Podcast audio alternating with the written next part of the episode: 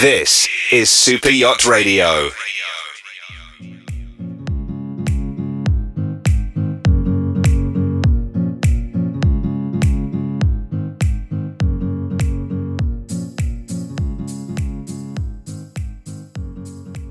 Welcome to Super Yacht Radio and welcome to the series of Seize the Mind, where I'm here, Maeve, in Dublin, and I will be chatting over the next few weeks with Emma. Hi, I'm Emma Ross. I am a mental health first aider with Seize the Mind and Kelly's Cause, and we are going to be talking about um, topics around mental health and raising some awareness of mental health in yachting.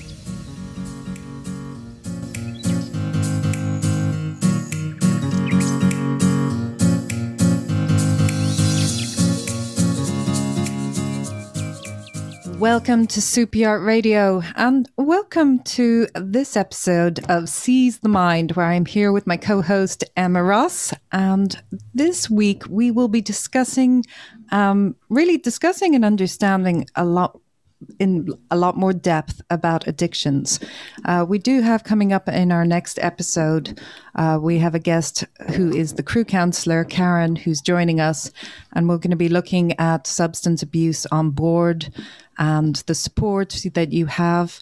But before we kind of got there, I wanted to introduce a special guest of mine, Maud Ray, who is a very dear friend of mine, but also uh, my expert in this field. So, Maud.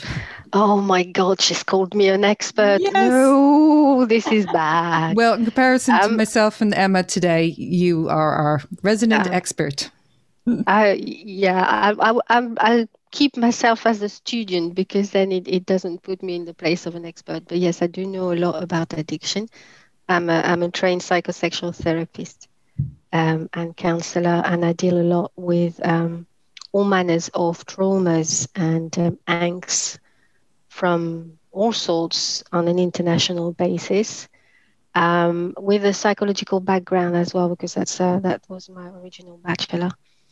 Um, addiction being the middle name of humanity, it's pretty much in the, in the heart of, of every single session that I have with, with clients and patients. Yeah. Wow. So, um, Maud, before we kind of go into it, Emma, you is this part of the mental health first aid training when people are coming in and just before we kind of get into the understanding of it, how does this fit in with your platform?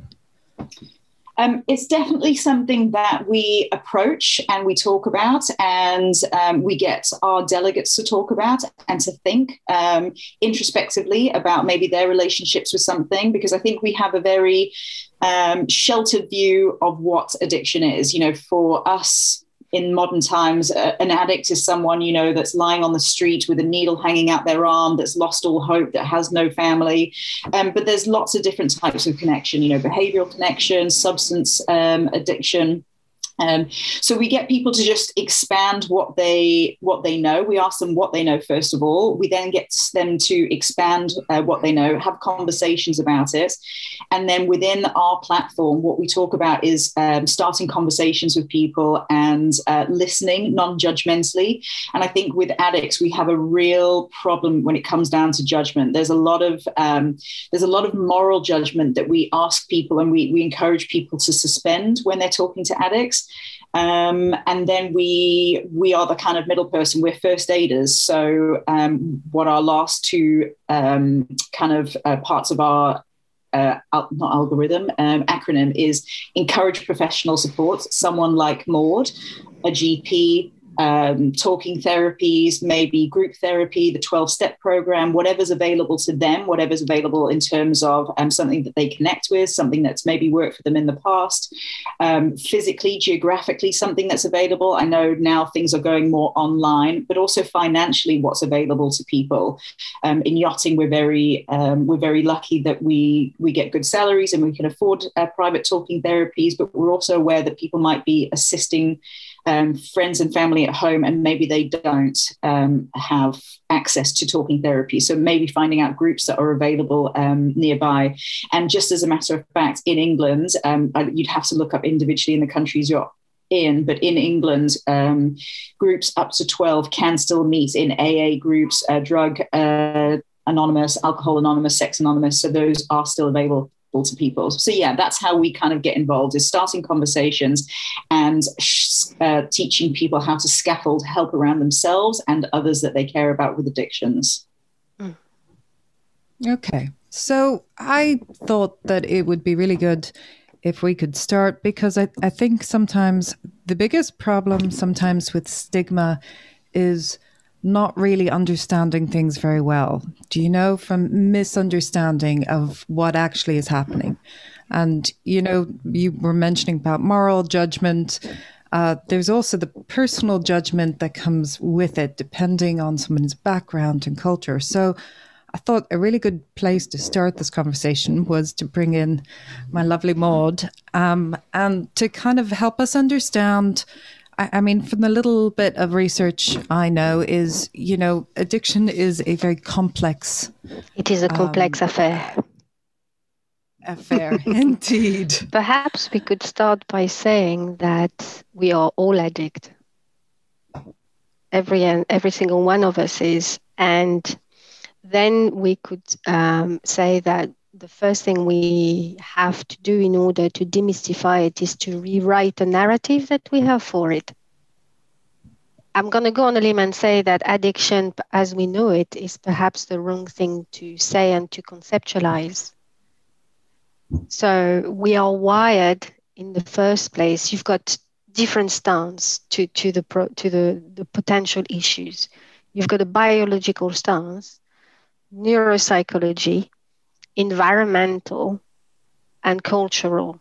And all of, of that together leads us to have our own biases and and and as you quite rightly say Matt, lots of misunderstanding and shame around around it but we are wired um, to seek novelty we are wired to to seek reward and our brain from a biological point of view it, it finds it difficult to wait and so we, we're looking for the dopamine we're looking for for the endorphin and the next hit that's the biological affair that's our ancient brain and that's still there and we still have to contend with you then have the fact that your environment and your ancestry will uh, have an enormous role to play in how addiction will manifest in your life. So, say um, if you come from a violent background and you touch alcohol by the age of 14, you're about seven, I think seven times more likely to become an alcoholic than a person who's had a loving, unconditional love during their childhood.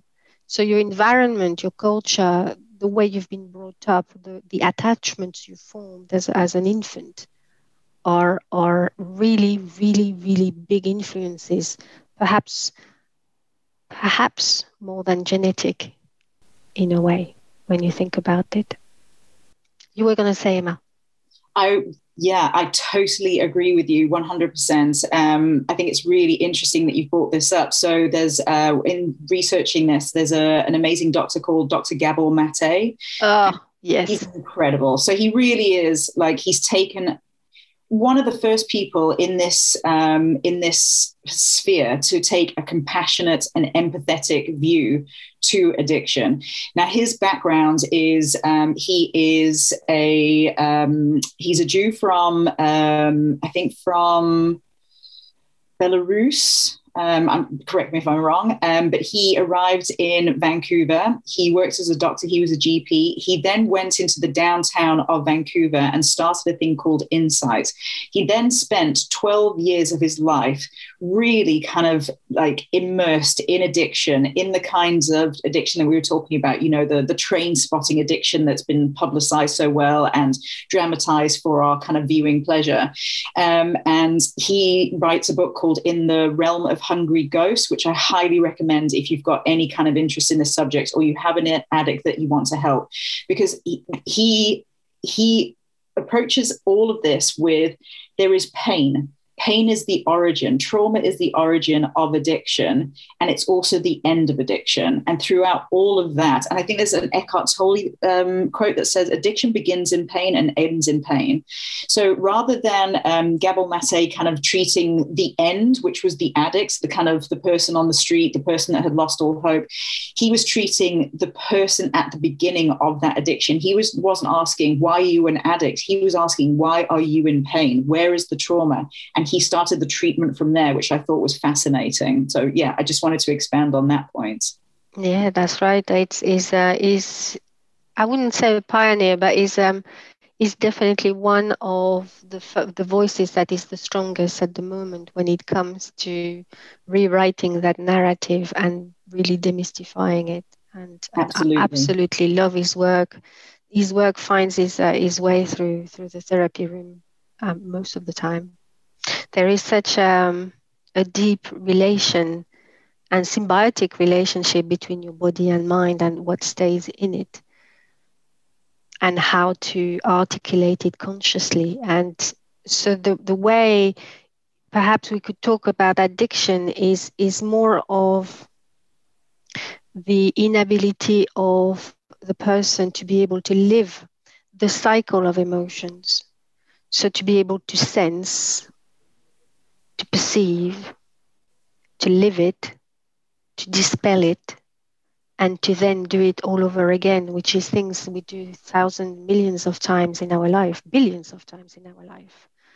But very often on that cycle, we stay stuck in some places because in order to be able to live that cycle of emotions, we have to be able to have both consciousness and awareness, awareness of that consciousness.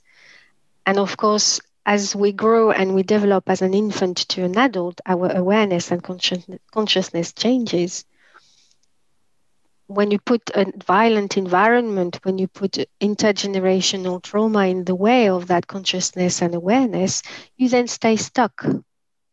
And then instead of being able to perceive emotions, you then create a parallel narrative in your life in which you can develop addiction because instead of being able to live it fully, you then seek it on the outside. Lies the loneliness. Yeah, absolutely. Um, I know he talks about it a lot. There's also another professor called Peter Cohen in the Netherlands who who said maybe we shouldn't even call it addiction. Maybe we should call it bonding. Like human human beings if we look at our anthropological origins, we have an innate and natural need to bond. And when we're happy and when we're content, and when we, most of all, when we feel safe, when we're going through those formative years, when we're being nurtured by our families, then we'll bond and connect with each other, and that will be enough. But that doesn't always happen in life. And that's not a person's fault. That's something that they've come into or something that they've inherited. If there is kind of, like you said, intergenerational or inherited trauma.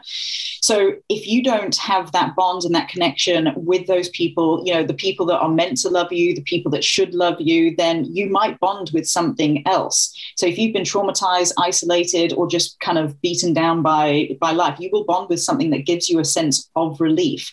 Now that could be gambling, it could be cell phone, it could be um, drugs, it could be pornography, it could be drinking, but you will bond with something because that is inherently our nature. That's what That's we want right. to do as human beings. And uh, you could perhaps even say that you're bonding in order to feel love.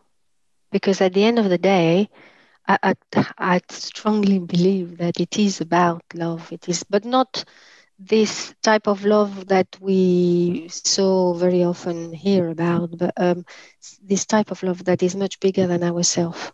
Mm. And that is beyond what we necessarily know now. But it is it is about love. You're seeking love through drugs, shopping, marathon running, sex, yeah. internet, porn. Yeah, absolutely.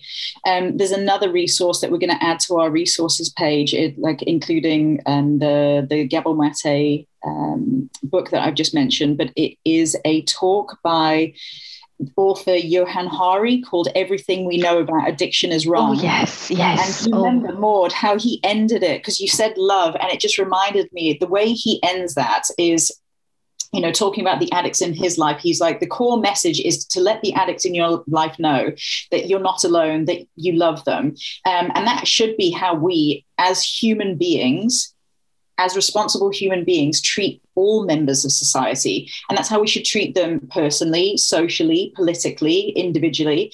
For 100 years now, we've had this drugs war, you know, the war on drugs, which we can go into afterwards about how that's just not working and how there are alternatives available. But um, Johann Hari finishes his TED talk uh, with um, for 100 years now, we've been singing war songs about addicts. I think the whole time we should have been singing love songs to addicts. And I just thought that is just a, like a one sentence way to encapsulate the way we should be looking at addicts. Don't be scared as a first aider, um, as someone on, on, a boat. Don't be afraid of kind of getting involved. Don't judge them. Don't look down on them. Don't isolate them. Don't don't put them in a position where you know uh, these interventions are quite popular. Uh, not popular, but they're quite uh, prevalent.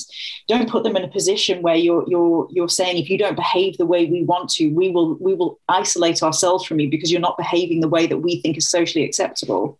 So yeah, that's he's he's a great person to to get involved yeah. with his books as well. He's is is a good being that one definitely in my in my books anyway. Mm. But um, do you know when you said don't do this, don't do that? There's a part of me as you said it, I'm thinking, and then it's like saying to us, don't breathe.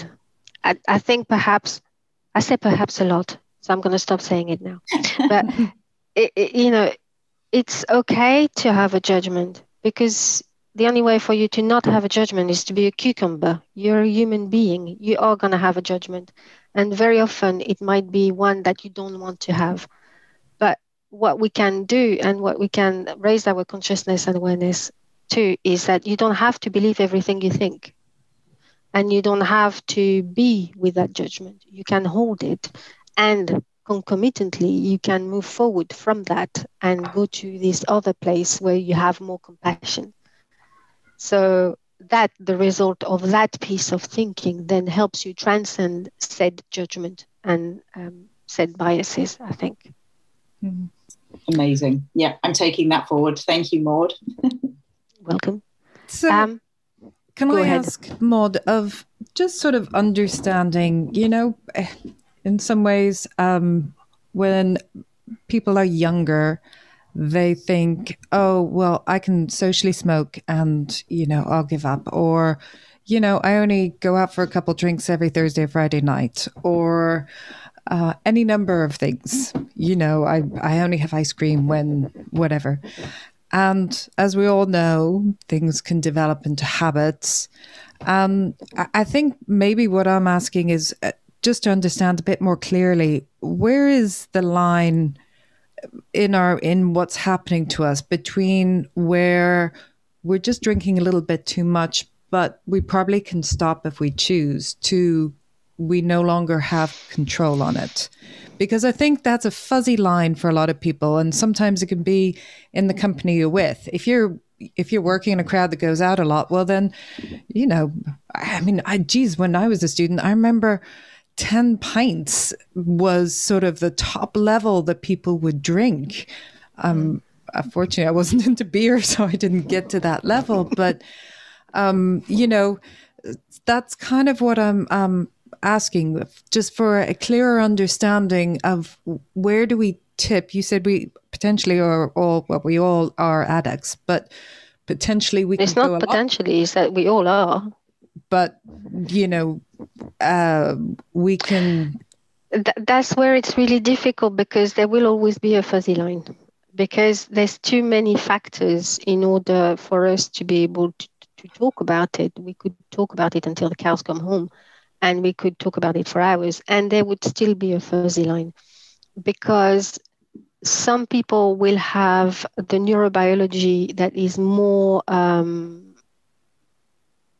ready towards that addiction and others that won't. So, um, going to hospital, you're going to have lots of pain medicine, but you might not get addicted to that.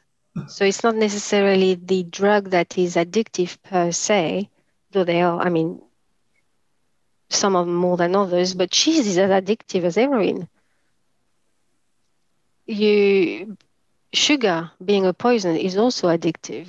Love will light up the um, the feeling of love will light up the same areas of the brain as addiction. So some people will be more influenced to go towards it than others. And that in itself creates a fuzzy line, doesn't it? Because mm-hmm. when you're a 16 year old and say you are neurotypical, uh, if there is ever such a thing in the first place, and your mates are going down the pub or getting alcohol and smoking, and you want to be part of the group, you're going to do it. Say you're carrying trauma and your parents have uh, dysregulated emotions and have had for the past hundred years, and it's passed down in the family, it makes you more susceptible. But at that time, you will not know it. And because we live in a system, and this is what needs to change in order for the line to not be fuzzy, I think in my mind, is that we live in a system that perpetuates that line, that fuzziness, because there is a fundamental lack of education. In the US, you do, it's not a legal requirement to actually um, give true information when it comes to sex life and relationship in class. yeah. In UK, it, it is it is not a legal requirement. In UK, there is a fundamental lack of sex education and relationship education, and actually there is a, a big hoo-ha about it, and uh, a lot of it is supposed to start in September, actually, in some school, which is a really great step. And this is how in my mind, we are going to be able to articulate emotions in a different way and know more about ourselves. To not go down that road is through education from a very tender age. Mm. Because that fuzzy line is created by not knowing, by your hormones flooding your body and being a teen, and you will never th- live things as intensely as you will in your teens by that desire to be connected and to be part of a group. So yeah, it is a complex. You know that in itself, you know, very much continues. I, I mean, the human brain isn't really fully mature till your late twenties. So twenty-five average, yeah. Everyone thinks, oh, I'm 21, I'm totally grown up, and yes, you are an adult. But then you get to 30 and you realize actually you were still growing up so much during your 20s. Um, but you know, it, it I, I, it affects all ages, and it. I think the other thing is addictions can start at different ages. You know, good God, yes. That there isn't a cutoff age where you should be a bit more grown up or responsible or serious or or whatever it is in your head that would stop you forming an addiction. No.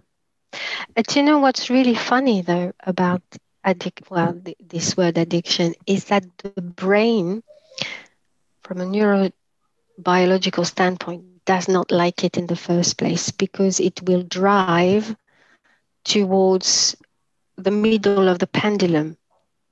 So, and by pendulum, I mean in life, there is like a sense of equilibrium. Something good happens, something bad will happen. There's a there's a continuum there. It swings from one to the other. And we see that in all areas of our life the brain mimics exactly the same thing. So if you give a drug, if you take drugs, you will have uh, a craving, you will have a compulsion around, around it, you will have a tolerance effect, and then a dependence.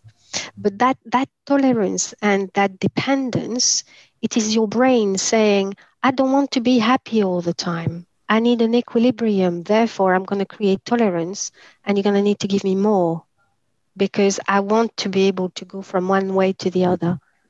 Naturally, we do that. Naturally, we know that we need an equilibrium. That's the reason why the work to be done with people who are exhibiting those symptoms is not about the drug per se or the shopping per se or the sex per se, but it's about how am I with myself? How can I learn to go deep within and be with the uncomfortable? Mm-hmm. Be with what is difficult. Be with things I do not understand. Be okay with the unknown and when that work happens, when you wade through your own pain and you learn that actually you're not going to break, you're okay, you do not have to believe everything you think, then the, the shopping, the sex, the internet, the food changes because you're learning that there is an equilibrium. I don't know if I explained that well. No, you did. I was fascinated. I was kind of totally drawn in, um, and I think I think by extension as well. I think we've got a really limited view of all mental health issues. We've got a very limited view of addiction, and I think we've got quite a limited view of treatment in terms of um, it's got to be like a biological thing or it's got to be a pharmacological kind of thing. We don't we don't realize the importance of the environment. You know, when you were talking before, it's interesting because we've been sold this story that it's there's a chemical hook you know, you take heroin once, you just dare to take heroin once, there's going to be those chemical hooks, and then that's it. You will be hooked for life. But we know that's not to be true. We know that people go into um, hospitals, they have um, some version of morphine that helps them. They can have it quite like a sustained period, and no one's coming out of hospital completely addicted in the numbers that are having these morphine. So we need to stop thinking maybe um, traditionally, as we've been doing so, uh, less about that it's a chemical hook and the pharmacological uh, like idea of it and more about the cage the, the environment that the person's in. And there's a, an amazing experiment. Um, do you know about rat park? Alexander Yes, Professor Alexander. I'm not sure where he's from, but um, for anyone that doesn't know about this, um, Professor Alexander he came up with this um, experiment where uh, they put um, a rat in a cage with nothing else, one bottle of pure water, one bottle of heroin water. And the rat drank the heroin water, and it was pretty much 100% overdose, fatality, rat dead. Um, and then someone else came along and re looked at this in the, must have been the 60s. And um, he said, Well, hang on a minute. Okay, fine. That you know, I get that, but let's do an extension of this experiment. And he decided to make this thing called Rat Park, which is basically rat heaven. You know, the rats had loads of food, um, the, they had colorful balls to play with, there was tunnels that they could explore, but most crucially, most importantly, they had other rats. They had other rats to connect with. They could have as much sex as they wanted. So this was the rat heaven. They still had the, the two bottles of water, pure water and heroin water. And when rats were in Rat Park, when they had social social lives and connection and sex and food none of them it, the, the numbers just completely plummeted to like less than 1%, which I find so fascinating. So I think we need to kind of step back from what we've been told and what we've understood and, and maybe kind of um, subconsciously been taken in by what the media is selling us or what these uh, treatment therapy places are telling us. Um, and think about treating the addict as a person that's disconnected and needing help rather than needing isolation. Mm, couldn't agree more. The um, in terms of treatment, in terms of therapy, if you go to see a therapist, there'll be um, CBT, and there'll be um, humanistic therapist, or there'll be psychodynamics therapist which all have a different stance and a different length of treatment and a different approach. The underlying is that any good therapist, touch wood, should be uh, able to uh, to have their heart into it, and it is the relationship more than the actual uh, way of doing things that that is therapeutic, and that will really really help through. So in that sense, that's how it should happen. But I think what we really, really need to think about also is that we have made the world at our image. And we like things to happen quickly. Yesterday, we don't want to wait. We don't want to be with what is uncomfortable. And at the risk of repeating myself, this is what needs to happen is that looking within. So, really deep within of about what is it to be a human being. It is not mm. about capitalism. It's not about survival. It's not about money. It's about something else. And the way we are living is killing us. Absolutely. And it is. I mean, the, the way that we've been kind of we are rats in Rat Park at the moment. And I think we've kind of sacrificed friends for floor space. We've kind of gone through industrialization. We've we're not living in multi-generational tribes anymore. We've we've now put ourselves into these isolated box these you know where you live with maybe one person and your family where that one person has to be your your lover your partner your financial advisor your counselor so as we kind of like made our world smaller and smaller, these problems have now kind of grown bigger and bigger around us. And the problem is that I think commercialism or capitalism really it seems something in that and it's not going to do anything to change it so it, the impetus is for us you know when society creates these artificial needs instead of meeting people's genuine needs so, you know, we're escaping into cell phones or we're escaping into alcohol, we're escaping everything instead of looking inside of ourselves. And that's where I think we haven't talked about it yet, but I think that's one of the elements that the 12 step program encourages people to do is suspend what society is telling you and maybe look for something deeper, like transcend what the societal norms are and look to whatever you prescribe as a god, whether that's Mother Nature, whether that's a, a person sitting on a cloud, whether it's, you know what I mean? And I think that's part of it that's a lot of people misunderstand when they, they don't know or have never gone through the 12 steps. But what I would understand to be one of the most important things and one of the most important steps within it, what would you think? Um, I think the the, the 12 steps are so amazingly popular because that's exactly what they do. They, they afford you that vast and expansive space of introspection, of being able to do that thing, of looking deep within and seeing what you've done, making yourself own your shit. yes. Be accountable and don't look outside, don't have an external locus of evaluation anymore, but look really within to build this internal locus of evaluation of based on love and accountability and ownership. Yeah. That's what the 12 steps afford you. And though it was built up from a Christian point of view, it's it's very much available and accessible to all manners of people. You don't need to be Christian. And I want to say that because I think it's really important because we don't have to do that at the letter of Christianism and perhaps put it beyond that that that level of introspection. Does does that answer your question? Yeah, absolutely. Yeah. I think just putting an emphasis individually and societally on intrinsic values rather than extrinsic values is, is where we all need to be heading and something that we can do for ourselves to make ourselves you know better human beings within our world. But then that that energy kind of emanates out if you take that into your relationships with everyone if you treat them with kindness if you you you form connections and bonds with people that um and maybe there is you know maybe there is an addict in your life or someone that's you it's going to be hard to love. Like you said it's hard to suspend judgment in these things but letting them know that you love them, that you you you love them in whatever state they are, and even if they are an addict, and that you value them rather than their status as an addict is hmm. potentially a good way of starting a conversation, a really difficult conversation that I think most people would want to avoid or or feel too scared to to enter into. Can I ask, um, just from understanding different types of recovery or different paths to recovery.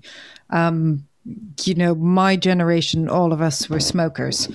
And one of of all the people I know that went from being smokers to non-smokers at that stage, the Allen Carr book came out of how to mm-hmm. start smoking.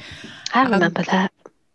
It was truly one of the not just most popular but most effective books. You know, he had been a smoker for sixty years, um, and um, but the process was it was a very very repetitive book to read, but it was quite small, but it was very very effective in kind of switching your mindset. You know, one of the things, and I was thinking of this when you were talking earlier, was he gives the example, and I think smoking is a very good example because it doesn't doesn't have the effects of harder drugs or alcohol or but one he one things he was saying is you know smokers they want to smoke when they're happy or when they're relaxed or when they're stressed or he, they can attribute the need to smoke with all sorts of emotional experiences. Um, but really the addiction in itself is it will take you in you know by the time you wake up in the morning you're already 12 hours out of it. You don't wake up at 3 in the morning saying i've got to have a cigarette right now.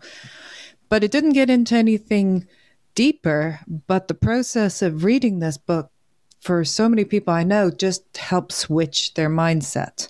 So I'm trying to understand then how does that work? Or does that just work with something like smoking because other things are harder? I think it's very much dependent on the person. It has to, first and foremost, the person wants to be able to change. Mm. Even if they have no clue how or when or who, it has to come from them. Yeah. That first step. And then it needs to come with concrete learnings because thinking about things is all very good, but it has to come with concrete happenings as well. Um, yeah, and I think that that's one of the there's a smoking ad here in, in Ireland and they they started by saying with the smoker saying every time so- someone you know i see an anti-smoking thing on it just makes me want to smoke. Um, which is the you know f- funny contrast in our head you know? And that was his one of the points in the Allen Carr book of i want you to smoke. And even when you want to stop i want you to smoke to the end of the book because then you will really want to stop because now you've been pushed into something you don't want to do in some ways there is a power of suggestion as well at play somewhere along the line mm-hmm. in that in the in his book for sure. Um, but um, in what I do, you can talk about sexual addiction as well.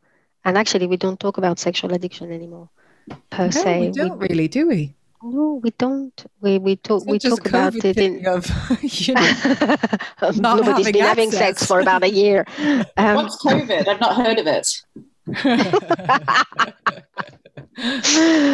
but uh, we, this this I think this is the learning. This is the realization that this being with this is being human and is a lifetime learning. There is no shortcut. There's no easy getaway card. It is a lifelong learning, a lifelong living, and addiction is, in the way we understand it, is wrong. It's this. Why is it painful for people to live? Why is it so difficult for them to be with it, with, with what they've got within? And and the more advanced in brackets society gets, and the more people get scared to be with themselves because they have barely any time to discover who they are and be with emotions. And when you think about it, emotions, there's not that many of them, huh? you know, um, happiness, disgust, anger, surprise, grief. Fear. Those are the emotions. But then being with them, now that's another story. We spend our lifetime running away from them and when you can't find something within, you will seek it in another person or in an external influence, whatever it may be. So it is being with emotions. Yeah. absolutely and there's a cycle afterwards you know you get what you think you need from the the substance the person the the, pervasive the exactly. And then you have this kind of brief respite where you're just like oh because you think that what you need you think what you've just got is what you've needed. And then comes the remorse. Why did i do that? Why did i sleep with that person? Why did i take the cocaine? Why did i buy that thing that i can't afford? And then it starts that cycle that awful cycle back up again of, of feeling like you know I'm vulnerable again and I need to I need that back in my life to make me feel normal again. So they're constantly chasing that that brief respite, that feeling of normalcy, which they think they're getting from the addiction, the addictive behavior or the substance. But actually what they need to do is kind of take a step back and do some kind of therapy or do some kind of explorative work in a safe, compassionate environment, which mm. we just don't get with addicts in this society. Yeah. Oh, we do in some spaces, I would say. I, w- I would disagree with that because I'm a therapist and I see a lot of them. So I can tell you that at least, at least there's at least one me. I can't talk for anybody else, but I think um, they, they, they are good people doing really good work out there. What I do agree with is that the overall system does not enable people at large, full stop. And also that we are fighting within with the biology that we have because to be able to have less chance of developing um, addictive behaviors you have to have a good relationship with endorphin. And endorphin comes with love. When someone's beaten the crap out of you for 12 years you're not going to have endorphins and you're going to look for them somewhere else. So every time you take a drug or you have compulsion for shopping or whatever, you get that. So that natural brain connection you should have with endorphin is replaced by this artificial one. So in those terms, you have to think of a human being that has been rearranged. And I will not say damaged because I think that despite the fact that you may have gone through trauma galore in your life, you can genuinely find a space of contentment. And I'm not saying that lightly. But your whole systems have been rearranged. And thus, you have to find what works for you. And it's very likely it might not be the norm, that the perceived norm for a given society. It might be that you need to spend a couple of hours in the sea day in, day out, winter like summer, in order for you to be able to not have your skin crawl and not want to take your own life. It might be having to have quite what would be perceived more extreme behaviors, but that do not hurt yourself and do not hurt others and aren't of a um, bad financial decision. Do you know what I mean? So they, they, they may not be the norm and yet they're good for you. Mm. Yeah. So that's something else to think about. Your whole system gets rearranged if you don't get loved and then what do you do with that? You cannot talk to addict and say, well, you need to do that.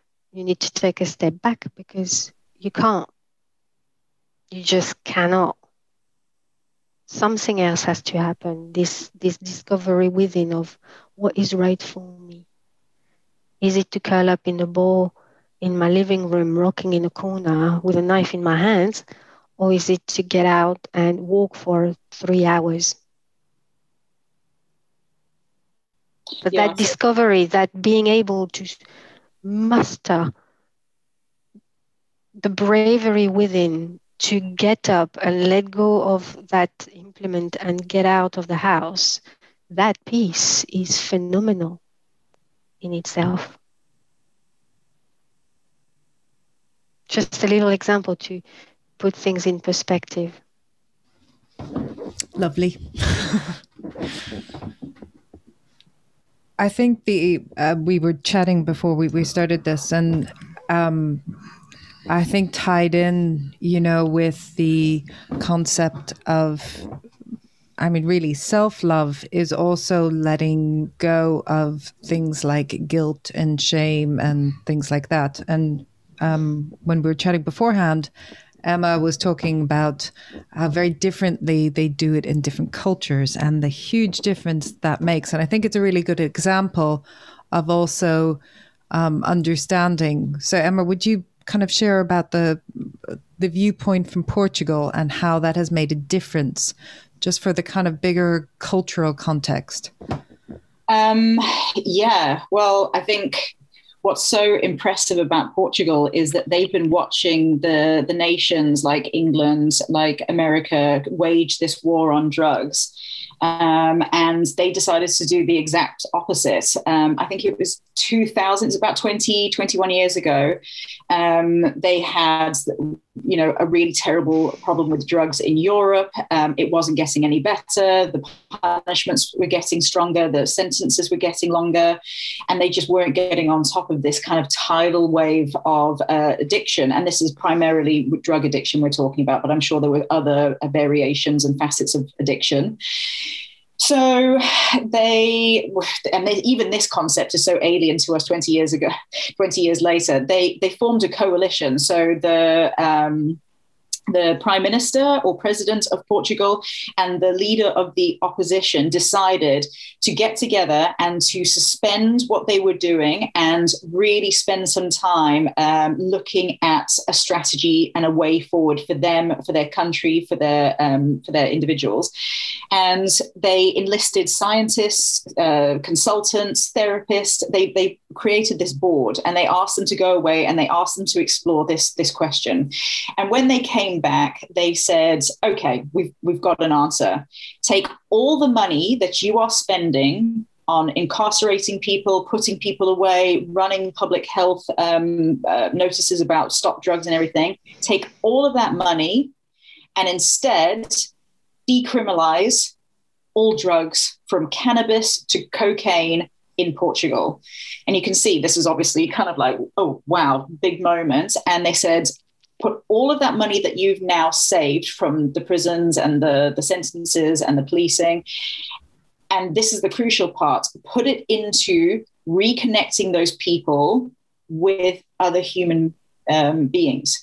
So don't put them in prison, don't isolate them, rather give them uh, mentorships, uh, rather get them into talking therapies, CBT.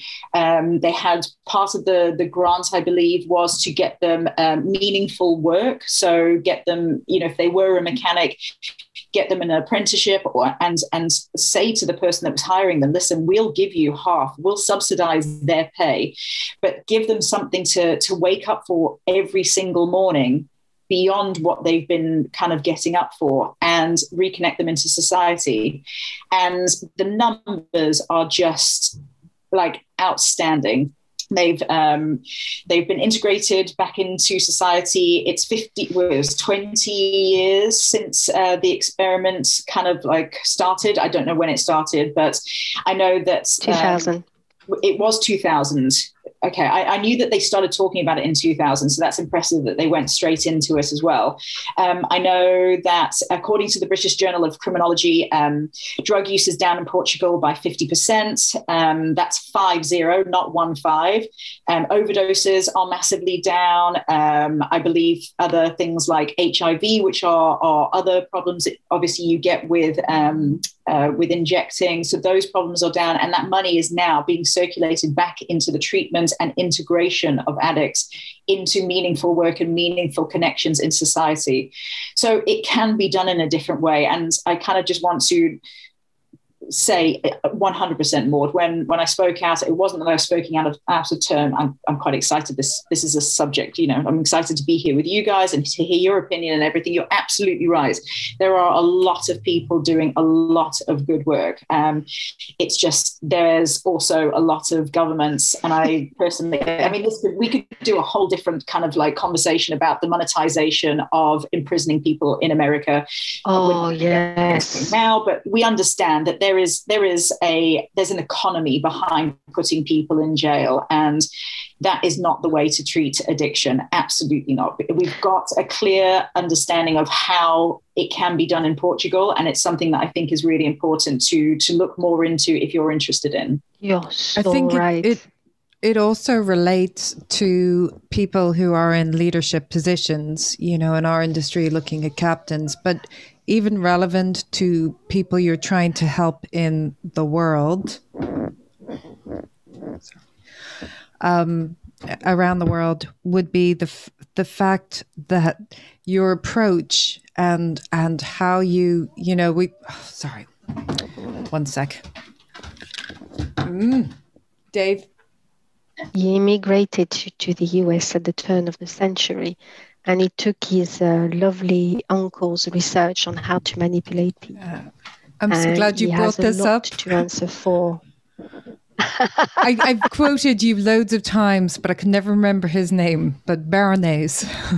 Bernays, Bernays, yeah, he was a horrible, horrible man, and he invented, in a way, that side of capitalism of of how do I make people desire something they don't need. And and he brought that with him, and and, and you know what? I think that if it hadn't been him, it would have been someone else later on. But Bernays in history will go down for the man who yeah, invented that greediness in, in such an extreme way. Because being greedy is also human. You know, you, I can have that. I will have that. But yeah, Yeah, we were having this conversation last night, um, and we said, you know, we were talking about a whole plethora of problems, and at the end of it, we kind of just had to conclude that the motivation behind all of our problems, from everything from systemic racism to deforestation to climate change to addicted, unconnected humans, is greed. Either greed for more power, greed for more resources, greed for more money. It's that's the kind of root evil of, and probably the downfall of, of downfall of humanity. That sounds very dystopian, but like we're heading in a so much direction. now.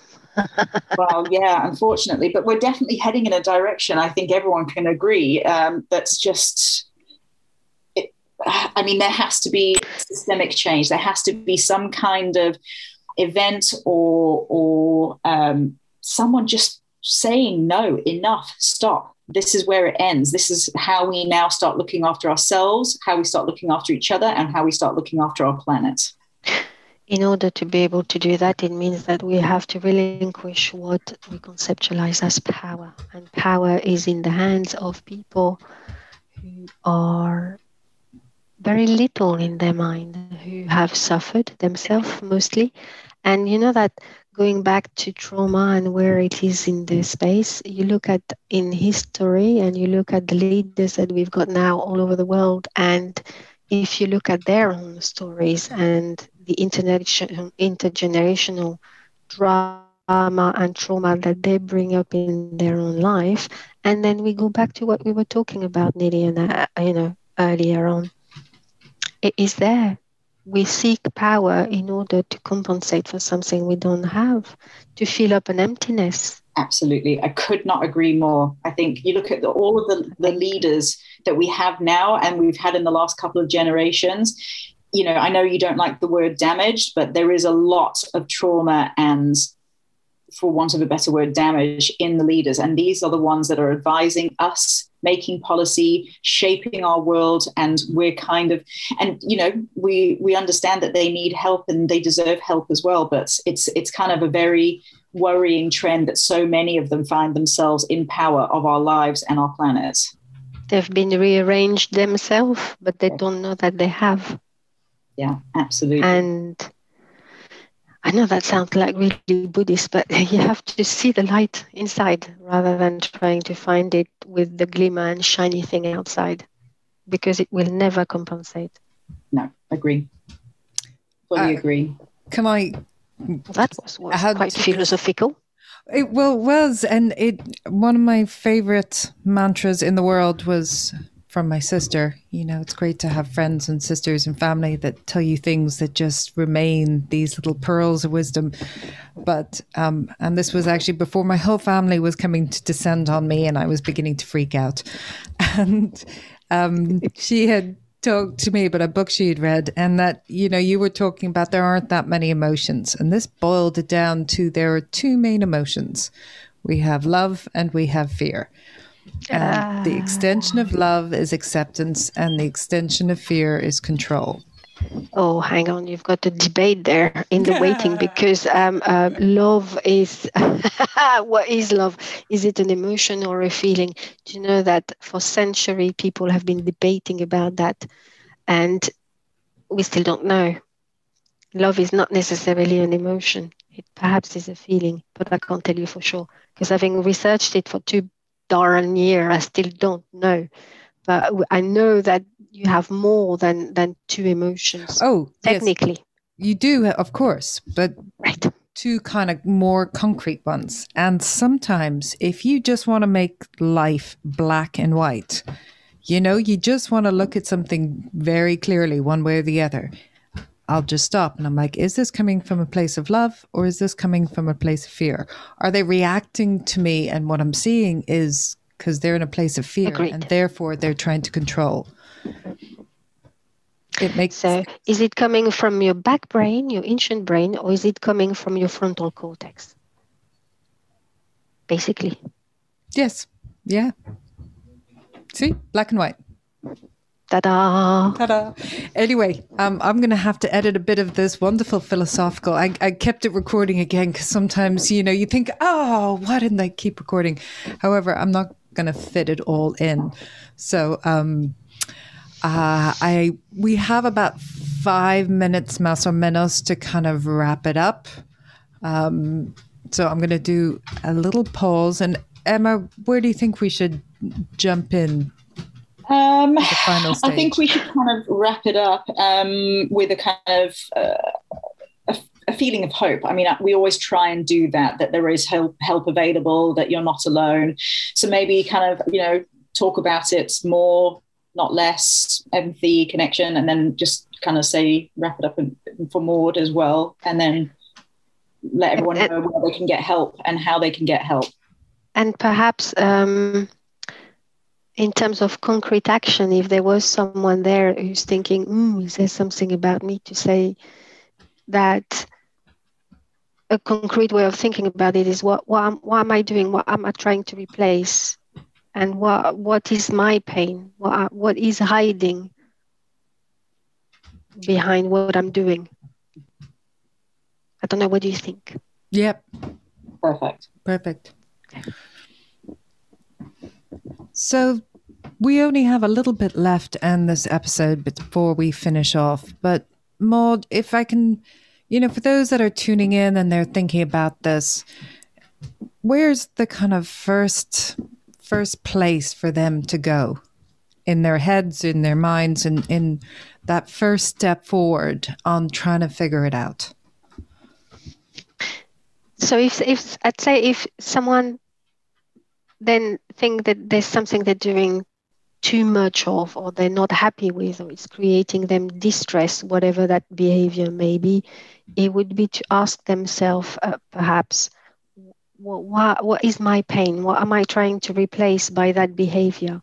Um, and that that that first steps of thinking about it would would be helpful. And then seek help concrete help of whatever it may look like for them in terms of whether or not it's codependency or um, alcohol or drugs, shopping, sex, good psych- psychosexual counselors. Yeah.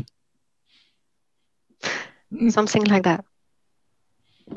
And Emma, from you know your perspective, Um, yeah, well, Maud said what um, the individual could do. So I'm going to say, as a crew member or as a head of department, what um, I think would be best is to to kind of sit with this with this talk, uh, think about your relationship with uh, what addiction is, what it means to you, where you got your information from. If it's just from the media, maybe you need to kind of look inside and decide like how you want to kind of um, think about it, um, rather than being told what your relationship with an addict should be. I think stealing from kind of Gabor Mate, you know, deal with um, any addict with or someone that you suspect has a problem with addiction, deal with it with empathy, compassion, connection, and hope. Um, we always say that hope is central to recovery. And if you can give that person that you um, think is experiencing um, some kind of addiction in their life, give them the, the hope that recovery is not only, it's just, it's likely and um, it's central to the recovery process. Yeah. And can I say just that, as something I thought as well, which feels really important to say, is that the um, the behaviors that we we have in our life mostly derived from us trying to keep ourselves safe, and very often emanate from a very tender place in in in our sense of self we try to protect ourselves and then it turns out that it's completely maladaptive. But initially we meant good. A part of us meant really good. And and that's something to really really remember because nobody nobody at least i've never met anybody who went out of their way to to be an alcoholic or to be a drug addict, just trying to access a space that perhaps seems inaccessible for them on a daily basis. But it, initially, it was to protect ourselves. Mm. Wonderful. Maud, thank you so much for joining us today. Pleasure. Yeah. I, am delighted to have you on air again and not just keeping your wisdom to myself as we chat. Um, Emma, uh, as always, love doing these with you. I have learned so much during this series, and there's lots more to come. But I always am left feeling positive. Um, a little mention, and I do on on each one. If you are struggling with anything and you're yachty on board, there is help and support around, but particularly to let you know about Yacht Crew Help, which is the bilingual 24 7 helpline free to all yachties wherever you are in the world. And if they they will be able to point you in the right direction of the support you need. So um, please remember that. And if you want to get in touch with Emma, Emma, yeah, you can get in touch with me. You can find me online. Um, if you go to, um, if you Google search Kelly's Cause, and then we have a page called Seize the Mind that is yachting hospitality specific. Um, and if you want to get to hold of me directly, um, you can get hold of me at Emma at seizethemind.co.uk, and I'll be available there yeah, to talk about training, how you can implement training for yourself, bring it onto your boat, and get maybe some more resources if you should need so. And anything we have referenced in this um, broadcast podcast, we will be linking it up on our website. And if you go to our podcast site, which is yachtcast.me, uh, I will also have the um, references included in the podcast as well. So lots of different sources. And any other questions, you always feel free to contact us at studio at superyachtradio.com. Anyway, stay well, stay safe wherever you are in the world, and remember there is support and love around you. Stay well.